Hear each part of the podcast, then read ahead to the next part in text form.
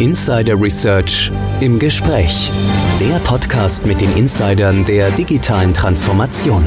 Ihr Podcast News Anchor und Moderator ist Tech Analyst Oliver Schoncheck. Hallo und herzlich willkommen zu unserer neuen Ausgabe von Insider Research im Gespräch, der Podcast mit den Insidern der digitalen Transformation. Mein Name ist Oliver Schoncheck, ich bin News Analyst bei Insider Research. In diesem Podcast geht es um Data Protection bei SAP HANA. Keine Frage, Ausfallsicherheit und Wiederherstellbarkeit, das ist entscheidend. Kein Unternehmen kann sich lange Ausfallzeiten in der IT leisten und schon gar nicht bei SAP HANA. Aber wie kann Data Protection bei SAP HANA aussehen? Welche Wege, welche Lösungen gibt es? Da haben wir uns natürlich einen Insider gesucht und da sprechen wir nun mit Christoph Stalz. Er ist Principal Systems Engineer bei Dell Technologies. Hallo, Herr Stalz. Hallo, Herr Schoncheck. Schön, dass Hallo, Sie schön. Genau, schön, Sie wieder im Podcast zu haben. Sie hatten ja schon einige spannende Themen für uns und so auch diesmal. Und ich möchte in unser Gespräch einsteigen damit, dass wir uns so ein bisschen über die Bedeutung des Themas bewusst werden können. Und zwar, wie kann es überhaupt zu solchen Ausfällen bei SAP HANA kommen? Welche Gefahren bestehen denn, dass solche Ausfälle auftreten könnten? Ja, äh, SAP HANA besteht aus äh, verschiedenen Teilen und jeder dieser Teil äh, kann ausfallen. Also ich, man denkt schnell an die Datenbank, äh, aber es gibt ja auch noch einen Application Server. Wenn der nicht läuft, dann stehe ich auch. Äh, mit der Anwendung oder auch die Zentralinstanz. Ja. Wenn die nicht läuft, dann steht der Betrieb auch. Und äh, zur Datensicherheit gehört ja auch die Business Continuance, das heißt, der, äh, das Unternehmen möchte eigentlich kontinuierlich Leistung erbringen. Nun, ähm, die Auswirkungen hängen natürlich davon ab, was ich mit der Software mache. Auch im SAP-Umfeld gibt es da verschiedene Aspekte. Ich möchte mal ein Beispiel bringen. Es ist ein Unterschied, ob ich jetzt ein BW für HANA äh, betreibe, das vielleicht für den Vorstand ein paar Lenkungszahlen ähm, erstellt, ähm, gegenüber einem S4, wo die Materialwirtschaft der Produktion drin liegt. Vielleicht ist eine Entscheidung des Vorstandes auch noch nach einem halben Tag machbar. Aber wenn die Produktion ausfällt, dann ähm, steht der Betrieb. Ich hatte mal bei einem Mittelstand den Fall, dass allein die Personalkosten für die ausgefallene Schicht 200.000 Euro waren. Und äh, wenn man jetzt an global operierende Unternehmen wie Automobilhersteller denkt, dann geht das direkt in die Millionen. Und im Übrigen hängt häufig ja nicht der äh, nicht nur der äh, äh, Bau von Fahrzeugen damit zusammen, auch stellen Sie sich vor, das Ersatzteilwesen. Ja, Werkstätten können nicht mehr beliefert werden. Das hat natürlich einen sehr großen Vertrauensverlust zur Folge. Mhm, also ich, Sie haben uns da jetzt ja zum einen schon gesagt, äh, SAP HANA, das besteht sozusagen aus vielen Elementen und letztendlich, wenn da irgendwas irgendwo eine Störung hat, dann kann das natürlich das Gesamtsystem beeinflussen. Es geht da nicht nur um die Datenbank. Und Sie haben gesagt, es kommt natürlich darauf an, wo setze ich es ein? Ist es sehr, sehr zeitkritisch? Könnte ich mir einen mhm. kurzen Ausfall erlauben? Oder äh, ist es so, dass dann steht die Produktion und je nachdem, wo es eingesetzt wird, können da riesige Schäden die Folge sein. Das wird sehr, sehr teuer und man möchte eben durchgehend das System leistungsfähig haben, weil daran hängt vielleicht die gesamte Produktion. Und da stellt sich eben die Frage, wie kann ich denn, wenn solche Risiken eben bestehen, und wir wissen ja sowas, kann eben passieren, wie kann ich das denn minimieren? Wie kann ich denn so ausfallsicher wie möglich werden, gerade wenn ich an SAP HANA denke? Was, Sie haben schon gesagt, es gibt viele äh, Systeme, die damit eigentlich in Verbindung stehen. Und da muss ich sozusagen für jedes einzelne für den Schutz sorgen. Was, was, was muss ich mhm. da tun? Ich meine, ähm, SAP selbst hat ja einige, äh, einige Werkzeuge eingebaut. Äh, beispielsweise bei der Datenbank äh, unterscheiden wir die Verfahren, die jetzt von der SAP kommen und die vielleicht von einem Infrastrukturhersteller wie Dell Technology kommen. So gibt es zum Beispiel bei SAP die SAP HANA System Application. Die ist darauf getrimmt, den Failover möglichst schnell und optimiert durchlaufen zu lassen. Ja, also hier kann ich die Daten replizieren auf die zweite Seite und kann sie so weit treiben, dass sie bereits dann parallel zum ersten Server im Failover-Server in der Memory vorliegen, sodass ich auch noch nicht mal Ladezeiten habe. Dadurch komme ich an Failover-Zeiten auf unter, unter fünf Minuten, wie wir das schon getestet haben. Oder äh, nehmen wir die zweite Ebene, Application Server. SAP arbeitet hier mit einem einfachen Mittel, dass sie sagen, okay, wir haben Primary Application Server, einen Additional Application Server und über zwei Log-on-Gruppen, die ich beim Client äh, implementiere, falle ich zwar raus aus, dem, aus der Session, aber durch ein einfaches Return bin ich dann wieder drin und zwar auf dem zweiten Server. Oder bei der Zentralinstanz gibt es dann auch Clusterkonstrukte, die ich äh, aufbauen kann, sodass der sogenannte NQ-Server, der ist für die Sperrvermerke in der Datenbank verantwortlich, oder auch der Messaging-Server, der für die Kommunikation zuständig ist, dass diese grundsätzlich laufen. Aber der ganz große Nachteil ist natürlich, es sind halt Anwendungsmöglichkeiten äh, und sind nur für die Anwendung gedacht. Das heißt also, andere Anwendungen wie eine Oracle-Datenbank, SQL-Server-Datenbank oder Anwendungen, die auf diesen Datenbanken basieren, äh, funktionieren da nicht. Und da kommt jetzt der Infrastrukturhersteller ins Boot. Wir haben äh, alle unsere Storage-Systeme Safana zertifizieren lassen und diese Storage-Systeme bringen Replikationsverfahren mit. Und ähm, wenn ich jetzt zudem, und das ist die Regel, über 80 Prozent der Kunden, wahrscheinlich sogar noch an die 90 Prozent der Kunden denken über Cloud-Konstrukte nach, also mit einem Hypervisor und verlegen diese Funktion in den Hypervisor hinein. Und da brauche ich jetzt die Replikation auf der Storage-Ebene und ähm, ähm, habe so ein Vehikel, was für alle Anwendungen hergenommen werden kann. Das heißt, da bin ich jetzt unabhängig von SAP. Der Nachteil aber hier ist, pro Viertelstunde, wenn ich mal die äh, Key Performance äh, Indikatoren der SAP hernehme, brauche ich eine Viertelstunde pro Terabyte zum Laden. Wenn ich jetzt eine 6 Terabyte Datenbank mir mal vorstelle, da sind das schon ähm, einige bis zu einer Stunde, anderthalb Stunden, die ich rein an Ladezeiten habe. Und da ist natürlich die ganz große Frage, äh, welches System ähm, äh, oder welches Verfahren ich hier wähle.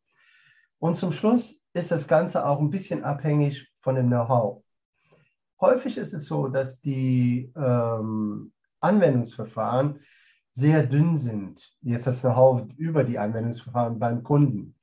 Mir sagte mal ein Kunde, äh, ich habe zwei SAP HANA Admins. Die können das HANA-System Replikation äh, bedienen und fahren im, im Fehlerfall.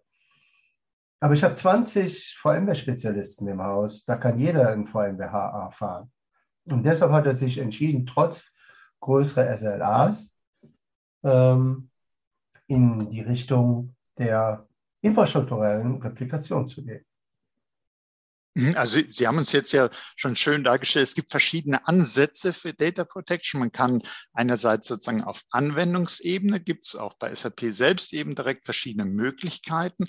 Äh, man kann den Weg über die Infrastruktur gehen. Und wenn ich es so richtig verstanden habe, man kann es ja jetzt nicht sagen, das eine ist der richtige Weg, das andere ist der falsche Weg, sondern ich stelle mir so vor, dass eigentlich äh, im Idealfall, dass man äh, beides zusammen macht, dass aber auf jeden Fall die Infrastruktur da durchaus große Vorteile hat, wenn man es dort auch mit ansiedelt. Alleine schon, wie Sie gerade auch darstellten, weil man ja äh, vielleicht das Know-how auf Anwendungsebene gar nicht äh, so stark im Unternehmen verbreitet hat, aber äh, im Infrastrukturbereich vielleicht dann eher schon. Ist das, ist das so richtig oder würden Sie sagen, die verschiedenen Ansätze haben durchaus unterschiedliche Vorteile und äh, man sollte dann das und dann das wählen? Oder ist eher die Kombination aus beiden das Richtige? Ja, also äh, da, äh, das diskutieren wir regelmäßig mit unseren Kunden. Ähm, wir haben Kunden, die entscheiden sich bewusst für ein Verfahren und häufig liegt es an der Verantwortung. Das heißt, wer trägt die Verantwortung für das Verfahren? Wenn es zum Beispiel SAP-Basis ist, dann geht man dort eher in die Richtung Sapana System Replication oder auch von der Backup-Seite Integration, Backup mit Backend, sodass ich alles quasi aus der Anwendung heraus machen kann. Ich muss mein Interface nicht ändern. Ähm, ich bleibe im SAP HANA Management. Liegt die Verantwortung bei der IT? Und das ist nicht selten, dass die IT verantwortlich ist für Backup, aber auch für Failover. Dann werden häufig infrastrukturelle Verfahren gewählt. Wir haben aber auch Kunden, die sehr dediziert auf die SLAs gehen. Ja, beispielsweise haben wir einen Kunden, der für die äh, Produktionssysteme die HANA System Replication verwendet.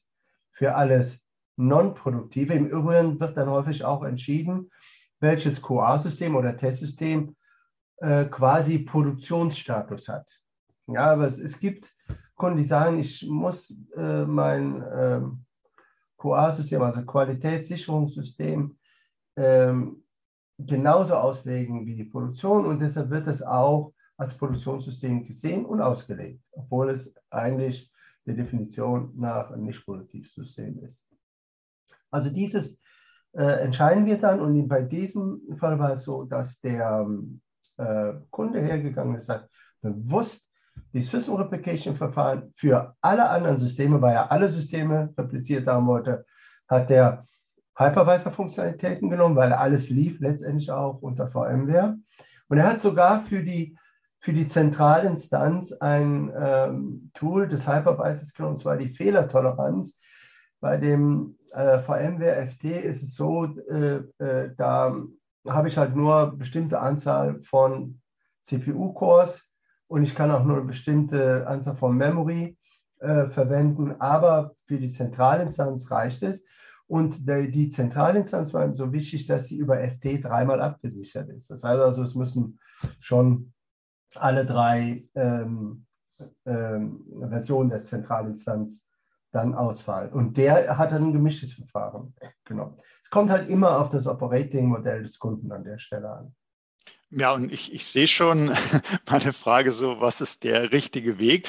Äh, Sie sagen, es kommt darauf an, das heißt, man muss mit den Kunden sprechen. Sie haben gesagt, es gibt auch den Fall, wer ist denn jetzt überhaupt eigentlich dafür verantwortlich? Wie wird das System eingestuft? Wird es gesehen? Wie wird es eingebunden? Eben anhand, auch ist das jetzt die IT, die das macht? Und ich glaube, immer wenn es darum geht, wer ist denn in einem Unternehmen überhaupt verantwortlich? Wenn das erstmal geklärt werden muss, ist es oftmals ganz gut, wenn auch ein unabhängiger Dritter da so draufschaut und wir, wir hören so von SAP-Anwenderunternehmen immer, oh, das sind strenge Schutz-SLOs. Die Workloads sind natürlich ganz wichtig, aber wir haben auch unterschiedliche Umgebungen, Core, Edge, Cloud. Und das ist schon alles sehr, sehr anspruchsvoll. Und denke ich, kann ich mir vorstellen, dass wenn ein Dienstleister wie Dell Technologies sozusagen mit am Tisch sitzt, dass es eine große Hilfe ist.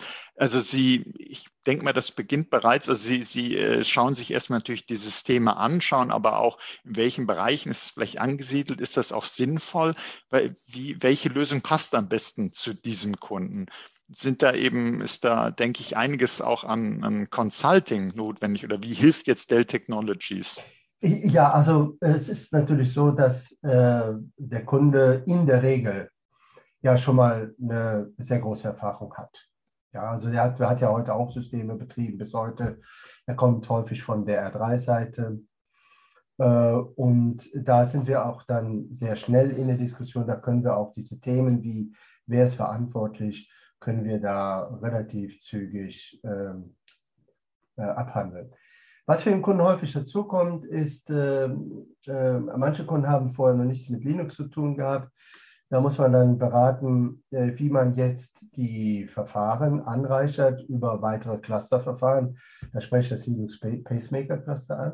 Und äh, man kann auch ein System so aufrichten, dass ich pro Instanz drei Pacemaker Cluster fahre. Nur, das ist natürlich dann äh, äh, sehr komplex und viele Kunden ändern auch ihr Verfahren, dass sie sagen, ja, ähm, äh, wir haben auch jetzt bei unserer aktuellen Datenbank ein bestimmtes SLA, da würde sich vielleicht eine, eine VMware-Replikation eher anbieten, weil wir nicht nur SAP HANA hier am Start haben. Ja, und dann äh, muss man natürlich noch schauen, ähm, die Welt ändert sich äh, äh, momentan äh, sehr stark. Ähm, es kommen Cloud-Technologien dazu, die muss ich äh, berücksichtigen. Sie haben eben schon angesprochen, die, die, ähm, äh, die Edge-Locations, das heißt also Produktionsstätten gegebenenfalls, äh, die auch sehr weit weg sein können. Und da muss ich, äh, habe ich nicht nur den sogenannten Core, also die Zentrale mit meinem SAP HANA, was das Unternehmen letztendlich steuert, sondern auch andere Teile, wo Daten entstehen. Und beim Edge stehen halt 75 Prozent der Daten. Und da muss ich auch überlegen, wie ich am Ende des Tages damit umgehe. Ja. Ähm, äh, wenn wir auf dieses Thema gehen, also äh, äh Core Edge zur Cloud, dann ähm, äh, wird, das, wird ja am Edge, der Edge häufig so betrieben, äh, dass dort Datenverdichtungen stattfinden. Häufig brauche ich nicht alle Daten im Core, weil äh, es gibt auch eine Reihe von Daten, die brauche ich rein nur für den äh, Prozess, der äh, dann in der entfernten äh, Location stattfindet. Ja. Und äh, die Daten, die übertragen werden zum Core, die sind die werden dann durch die Prozesse, durch die Business Continuums Prozesse bis hin zu den Cyber Security Prozessen dann auch erfasst und behandelt. Und dann muss ich halt die Entscheidungen äh, über die Wichtigkeit der Daten treffen, was ich sowieso machen sollte. Es ist vielleicht nicht unbedingt wichtig, jedes Datum zu sichern, gerade wenn wir über äh, Cyber Security Prozesse reden. Da äh, äh macht man ja vor Workshops, um dann die ähm, Daten ähm, klassifizieren zu können. Ähm, und da ist es halt wichtig, genau festzulegen, welche Daten sind jetzt fürs Business verantwortlich, welche Daten sind für mich kritisch. Und die kritischen Daten, die muss ich natürlich dann besonders äh, behandeln. Sehr wichtig ist aber jetzt das Tool-Setting. Ähm, es gibt immer Anwendungen, die irgendwo ihre Vorteile haben. Aber meine Erfahrung ist die, wenn man ein so verzweigtes System hat, dass man sowohl auch Remote-Standorte einbinden muss in die eigene äh, Datensicherungsstrategie, dann muss man auch darüber nachdenken, äh, äh, wie man hier auch Vereinfachungen hinbekommt. Wir brauchen ja, um Daten zu sichern, brauchen wir einen Medienbruch und hier verwenden wir bei Dell halt ähm, Power Protect ähm, ähm, Data Domain als ein Device, was wir sowohl in physischer Form vorliegen haben als Endgerät, wie auch ähm, als virtuelle Edition, als reine Software. Aber das Wichtige ist, beide arbeiten mit ähm, demselben Kommunikationsprotokoll. Das heißt, ein, über den Edge ein Backup abzusetzen, ist das gleiche quasi wie im Core. Und ob ich das Backup jetzt selbst hoste oder sage, ich beziehe das meinetwegen in der Amazon Cloud, diese Standard-Services bekomme ich dort und bin dann natürlich flexibel, weil es ist häufig so, dass äh, äh, Edge-Anbindungen zur Zentrale eines Unternehmens manchmal nicht so äh, schnell sind, als vielleicht die Anbindung an einen Cloud-Provider. Und das sind so Aspekte, die in diesem gesamten Umfeld natürlich auch zu berücksichtigen sind.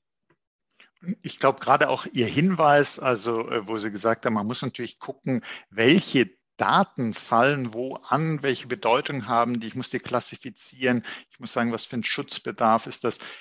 Äh, wie, wie wäre es denn, wenn die Daten jetzt nicht verfügbar sind, die Kritikalität, was bedeutet das? Und dann sehen wir wieder, wie eingangs gesagt, es kommt wirklich auf das Einsatzszenario an, äh, was für Daten da eben äh, vorgehalten verarbeitet werden. Und dann fand ich auch ganz wichtig, dass Sie gesagt haben, dass man so eine Lösung hat, eben wie Power Protect Data Domain, die das möglichst einheitlich machen kann. Also es ist ja alles hochkomplex. Wir haben Core, Edge, Cloud, die verschiedenen Daten mit ihren unterschiedlichen Schutzbedarf, die Prozesse, die auch unterschiedlich sind. Wenn der eine abbricht, na gut, für fünf Minuten nicht so schlimm, bei dem anderen totale Katastrophe.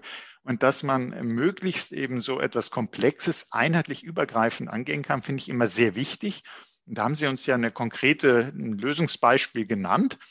Und äh, was diese, diese Lösung ist auch speziell geeignet, denke ich mal, für SAP HANA ist dafür zertifiziert oder was können Sie uns da noch äh, vielleicht gerade zu sagen? Ja, ähm, äh, erstmal vielleicht generell ähm, SAP sagt, eine Zertif also sie zertifizieren, aber die Zertifizierung wäre jetzt eigentlich gar nicht mal so notwendig. Aber sie bringt sehr, sehr viele Vorteile.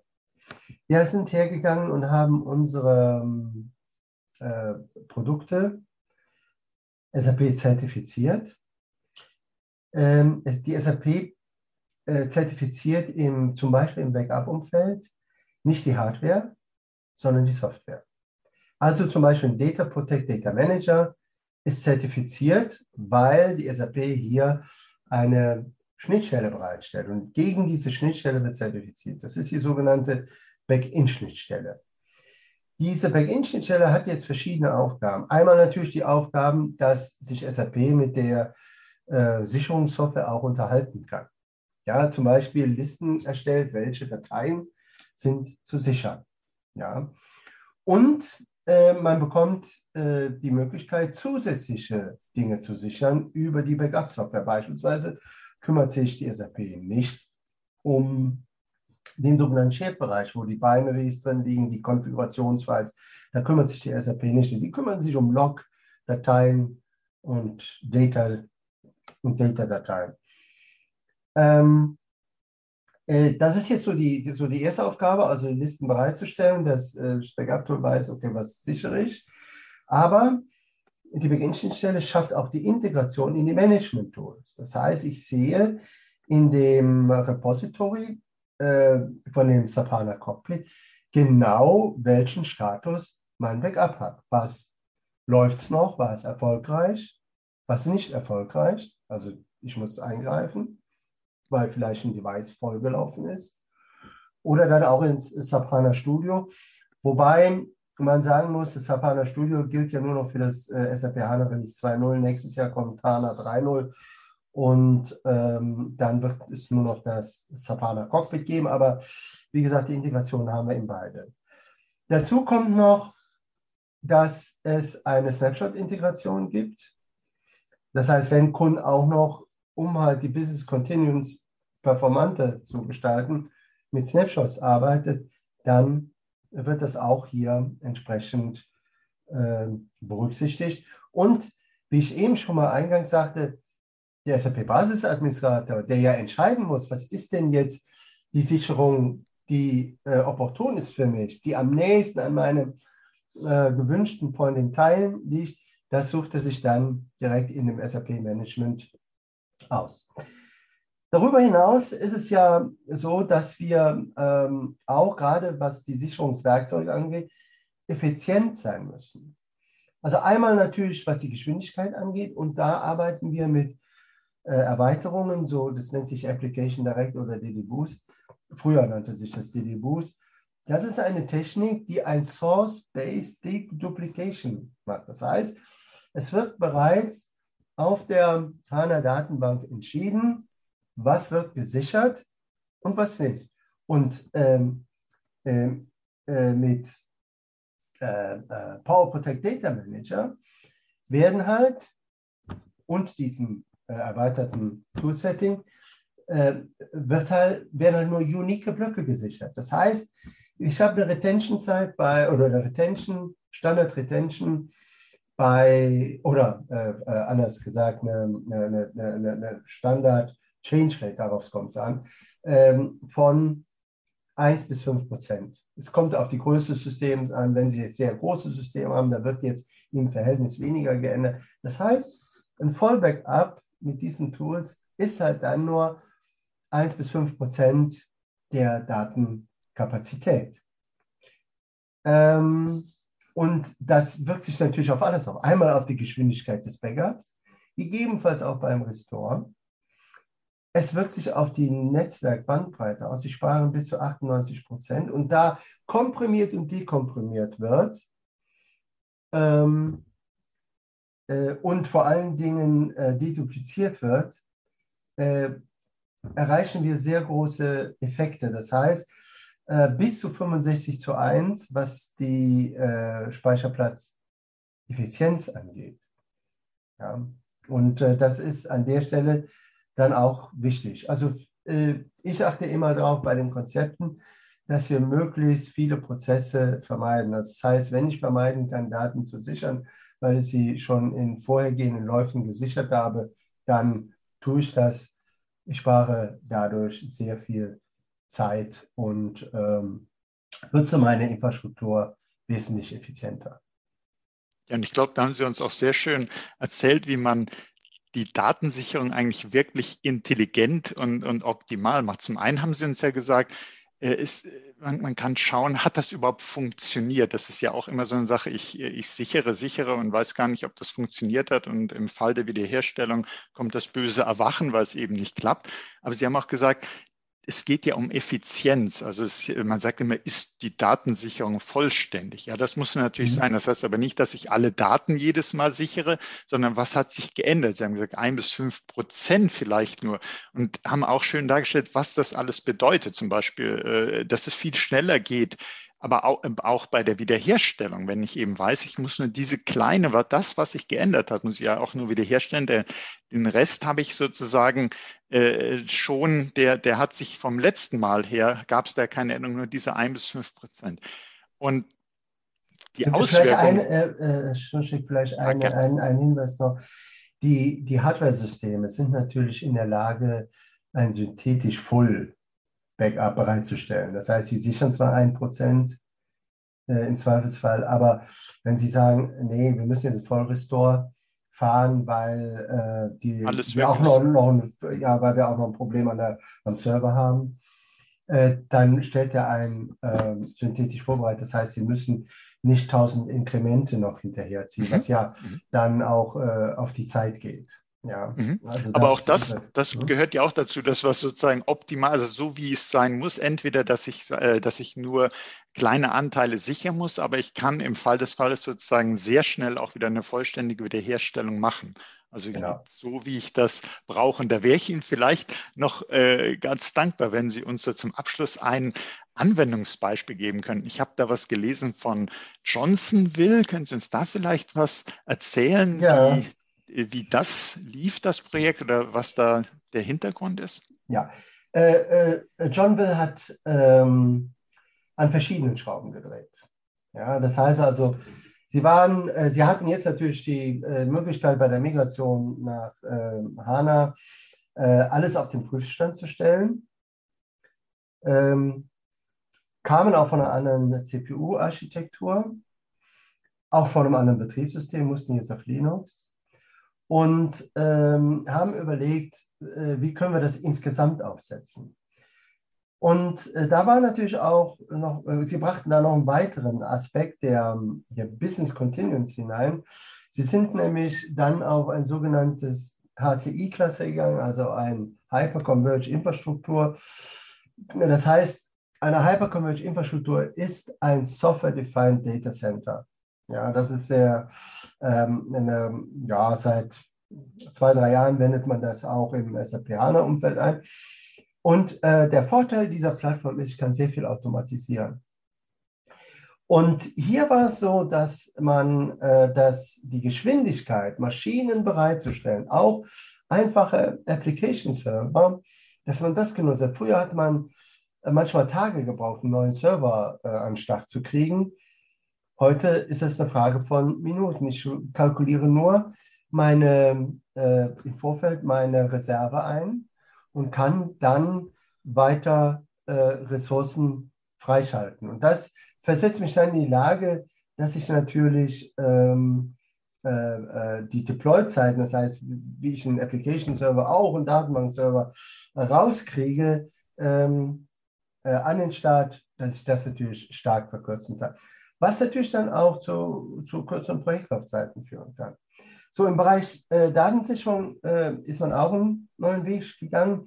Jetzt muss man wissen, äh, äh John Will hat äh, damals noch, also vor dem Wechsel, sehr stark auf äh, Bandbackup gesetzt. Bandbackup hat man ja lange Zeit auch genutzt, obwohl es neuere Technologien gab, um Dinge auszulagern. Aber dadurch, dass wir heute auch ganze Backups in die Cloud legen können, hat sich das eigentlich erübrigt. Und ähm, John Will hat zum Beispiel, um das, äh, den gesamten das gesamte Rechenzentrum zu restoren, äh, mehrere Tage bis zu einer Woche gebraucht. Das ist heute in acht Stunden äh, machbar. Und äh, Einzelsysteme äh, von mehreren Stunden runtergedrückt auf unter eine Stunde Restore-Zeit. Ja, das heißt also, die SLAs bei Johnville haben sich äh, sehr verbessert. Aber sie sind den Weg gegangen auf jeder Ebene. Man wollte, man hat die Chance genutzt, jetzt durch die Migration nach äh, S4HANA äh, hier einen komplett neuen Ansatz zu fahren. Und den haben sie halt, wie gesagt, dann auch durchgezogen. Ja, wir werden also dieses Anwendungsbeispiel natürlich sehr gerne auch wieder in unsere Show Notes packen, sowie weitere Links zu dieser Folge, dass man dieses wichtige Thema Data Protection bei SAP HANA nochmal äh, Revue passieren lassen kann. Und da möchte ich Ihnen ganz herzlich danken, Herr Stalz, dass Sie uns da diese spannenden Insights gegeben haben. Ein sehr, sehr wichtiges Thema. Wir haben auch äh, Facetten natürlich kennengelernt, die generell für Datensicherungskonzepte entscheidend sind. Und speziell bei einem System, das so wichtig ist wie SAP HANA, muss man da natürlich gucken, dass man äh, da wirklich eine intelligente, effiziente Lösung hat. Und Sie haben uns beschrieben, dass das natürlich bei den Unternehmen muss man genau hinschauen. Man muss gemeinsam überlegen, was sind das für Prozesse, was sind das für Daten, welche Ausfallzeiten kann ich mir denn überhaupt erlauben, welche Prozesse sind besonders kritisch, aber auch ich brauche jetzt nicht Daten zu sichern, die sich gar nicht geändert haben, die sind schon in der Sicherung drin, um das möglichst effizient zu gestalten. Sie haben uns also viele wichtige Tipps äh, gegeben äh, für den Alltag, nicht nur der Datenbankadministratoren, Administratoren, sondern überhaupt der Unternehmen, die darüber nachdenken müssen, zwingend darüber nachdenken müssen, ob die Datensicherung auch so funktioniert bei ihnen, wie man sich das heute vorstellen sollte und wie es eigentlich auch funktionieren kann, wenn man es eben richtig macht mit richtiger Technologie, mit richtigen Partnern. Also herzlichen Dank, Herr Stalz, dafür. Und auch Ihnen, liebe Zuhörerinnen und Zuhörer, herzlichen Dank für Ihr Interesse an diesem wichtigen Thema. Seien Sie auch das nächste Mal dabei, wenn es heißt Insider Research und Gespräch, der Podcast mit den Insidern der digitalen Transformation. Insidern wie unserem Herrn Stalz, der uns erneut wieder sehr gut erzählt hat, äh, worauf es ankommt bei solchen Themen wie zum Beispiel Data Protection. Wenn es Ihnen also gefallen hat, so wie mir, abonnieren Sie doch unseren Podcast. Sie finden uns auf allen führenden Podcast-Plattformen. Das war Oliver Schoncheck von Insider Research im Gespräch mit Christoph Stalz von Dell Technologies. Nochmals herzlichen Dank, Herr Stalz.